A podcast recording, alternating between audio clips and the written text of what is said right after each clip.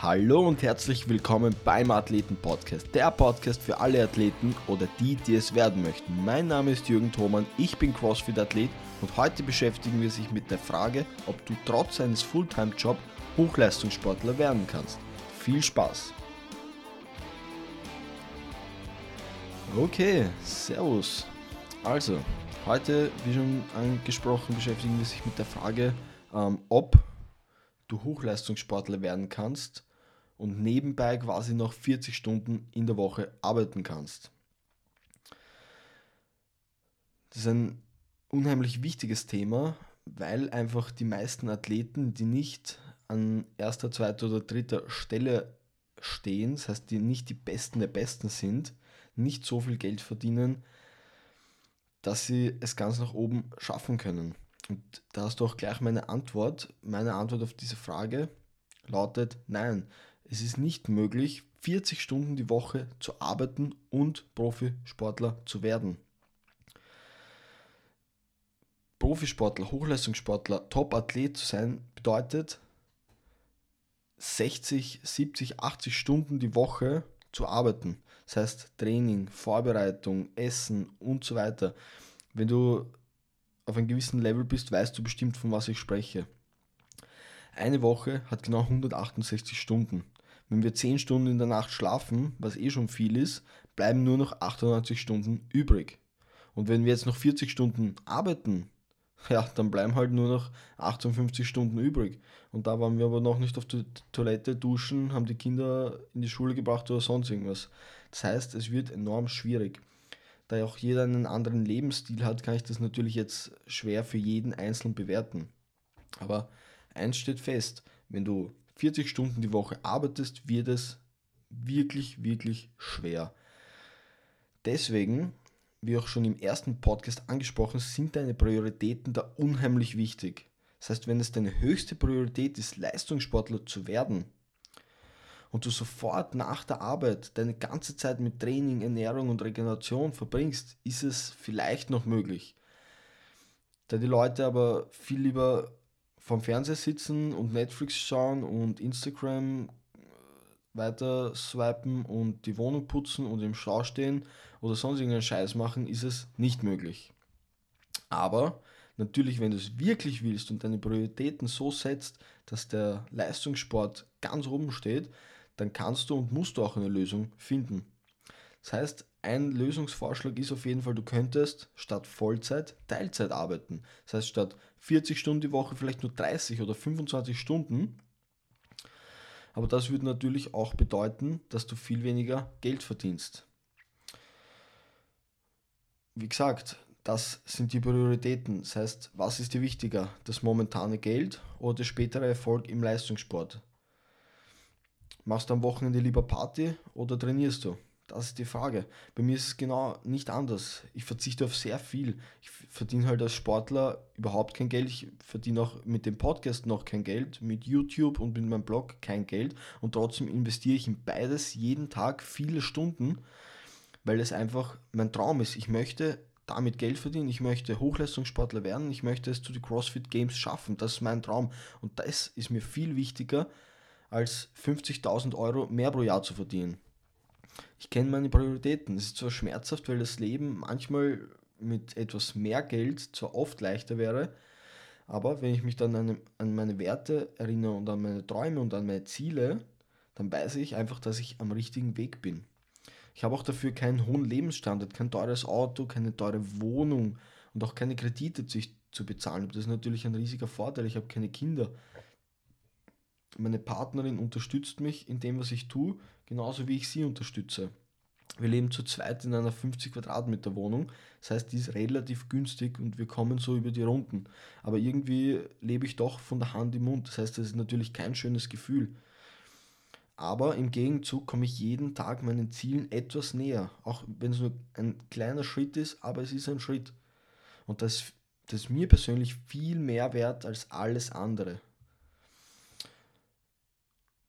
Ich bin auch generell der Meinung, wenn man sich, beziehungsweise man sollte sich voll und ganz auf eine Sache konzentrieren, weil man eben nur so viel schneller, viel besser wird. Das heißt, wenn du dich voll und ganz die ganze Woche in, dein, in deine Karriere, in deinen Beruf, in deinen Job reinsteigerst, dann wirst du wahrscheinlich unheimlich schnell befördert oder ein neues Unternehmen gründen oder was auch immer. Aber genauso ist es als Athlet. Wenn du jeden Tag trainierst, ein, zwei, dreimal und alles andere auch aufs Training ausrichtest, wirst du auch hier enorm schnell Erfolge erzielen. Aber wenn du dich nebenbei, also neben deiner Arbeit um den Haushalt, um die Kinder, um den Job, um deine Großmutter und dann noch um das Training, um die Ernährung und so weiter kümmern musst, kommen da einfach unzählige Sachen zusammen, auf die du dich konzentrieren musst. Und all diese Sachen saugen dir bewusst oder unbewusst Energie. Und genau diese Energie, die du für dein Training oder deine Regeneration benötigst, um als Athlet zu wachsen, die ist wirklich entscheidend. Die ist nicht bewusst, das heißt, die steht auf keiner Anzeigetafel oder sonst irgendwas, die sagt dir auch niemand, das musst du für dich fühlen. Das heißt, Athlet zu sein ist wirklich genauso mindestens ein Fulltime-Job wie, wie jeder andere Job. Auch wenn das viele unterschätzen. Es ist so. Eine Trainingseinheit von 90 oder 120 Minuten verlangt dir alles ab. Dein Körper und auch dein Geist sind danach einfach erschöpft. Du bist fertig. Streichfähig. Dein Körper und dein Gehirn, die, die benötigst du einfach, um die Technik und die Gewichte richtig äh, zu heben, zu laufen, zu schwimmen und so weiter. Um ein optimales Ergebnis zu erzielen, und das, das streben wir ja an als Athleten, das heißt, wir wollen ja nach ganz nach oben, wir wollen ja besser sein als die anderen, müssen wir einfach das Training, die Trainingsvorbereitung, die Trainingsnachbereitung und die Regeneration so wählen, dass sie für unseren Körper einfach passt. Das heißt, ein Top-Athlet kommt einfach nicht mit sieben Stunden Schlaf aus. Der Körper regeneri regeneriert nirgends so gut wie im Schlaf und deshalb sage ich immer, mehr schlafen hilft mehr.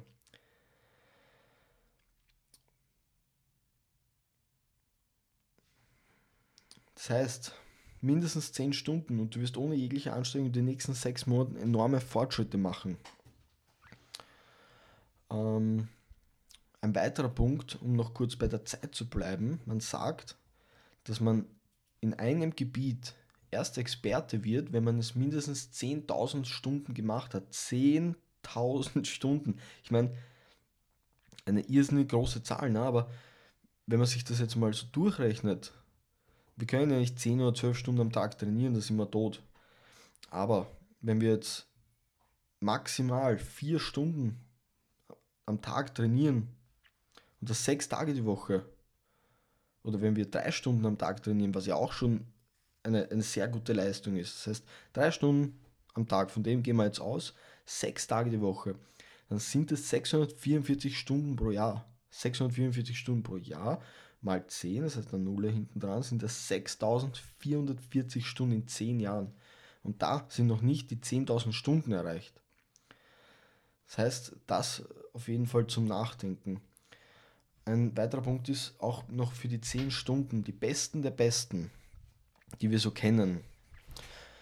Egal ob im Fußball, im Tennis, im Laufen, im Schwimmen, beim Skifahren, wurscht die fangen einfach schon in sehr jungen Alter an, diesen Sport zu betreiben, auf einem sehr hohen Level und werden gefördert von ihren Eltern, von wem auch immer. Das heißt, wenn du mit fünf Jahren zum Fußballspiel beginnst, dann ist es logisch, wenn du diesen Sport jeden Tag auf einem enorm hohen Level betreibst, dann bist du mit 22 in der Blüte deiner Karriere. Immerhin hast du dann noch 17 Jahre dafür trainiert. 17 Jahre hast du für etwas schon mal mehr als zehn Jahre trainiert, gelernt oder gearbeitet? Ich persönlich auch nicht. Aber deswegen sind wir auch nicht dort, wo wir gern wären. Deswegen sind wir noch nicht in der Champions League. Das heißt aber nicht, dass wir es nicht schaffen können. Es ist nur eine Frage der Zeit und unseres Einsatzes. Ein weiterer zeitlich bedingter Faktor ist eben, dass es eben nicht bei den zwei bis drei Stunden pro, äh, Training pro Tag bleibt. Wie schon erwähnt und wie ihr bestimmt wisst, müssen wir Athleten vorkochen, Shakes zubereiten, zur Massage gehen, zur Physiotherapie, Mobility betreiben, Stretching-Einheiten machen und so weiter. Das heißt, auf so einem hohen Level musst du dich auch dementsprechend vorbereiten, deinem Körper die Zeit geben zu regenerieren und so weiter. Das heißt, 10 Stunden schlafen, dann gelten wir nicht als Faulpelze, sondern das braucht unser, unser Körper. Das ist wirklich wichtig.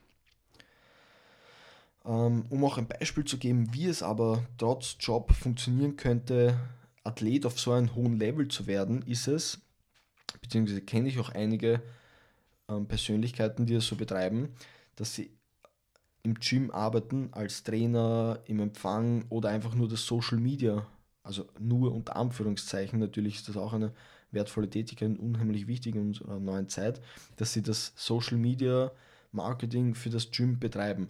Das heißt, die sind einfach den ganzen Tag im Gym und haben somit Zeit, zwischendurch oder davor oder nach der Arbeit sofort zu trainieren. Das ist ein unheimlicher Vorteil, das darf man gar nicht unterschätzen. Ähm, bei mir ist es so, dass ich selbstständig bin und aufgrund dessen einfach meine Arbeit äh, dementsprechend einteilen kann. Aber natürlich ist es auch bei mir so, dass das Training und alles rundherum unglaublich viel Zeit in Anspruch nimmt. Und logischerweise könnte ich in der Zeit, in der ich trainiere, alles drum und dran erledigen. Das heißt, ich könnte wahrscheinlich dreimal so viel Geld verdienen, als ich es eigentlich tue. Wie schon vorhin erwähnt. Aber wie wir alle wissen, ist Geld einfach nicht alles. Ich kenne auch andere Beispiele, ähm, wo Athleten, bevor sie in die Spitzenklasse gekommen sind, ein eigenes Gym eröffnet haben. So auch das bekannte Beispiel Rich Froning, der fittest man on earth zu dem ich übrigens eine sehr coole Doku auf YouTube veröffentlicht habe. Schaut mal vorbei. Einfach eingeben Rich Froning Doku Deutsch oder sowas, findet ihr gleich.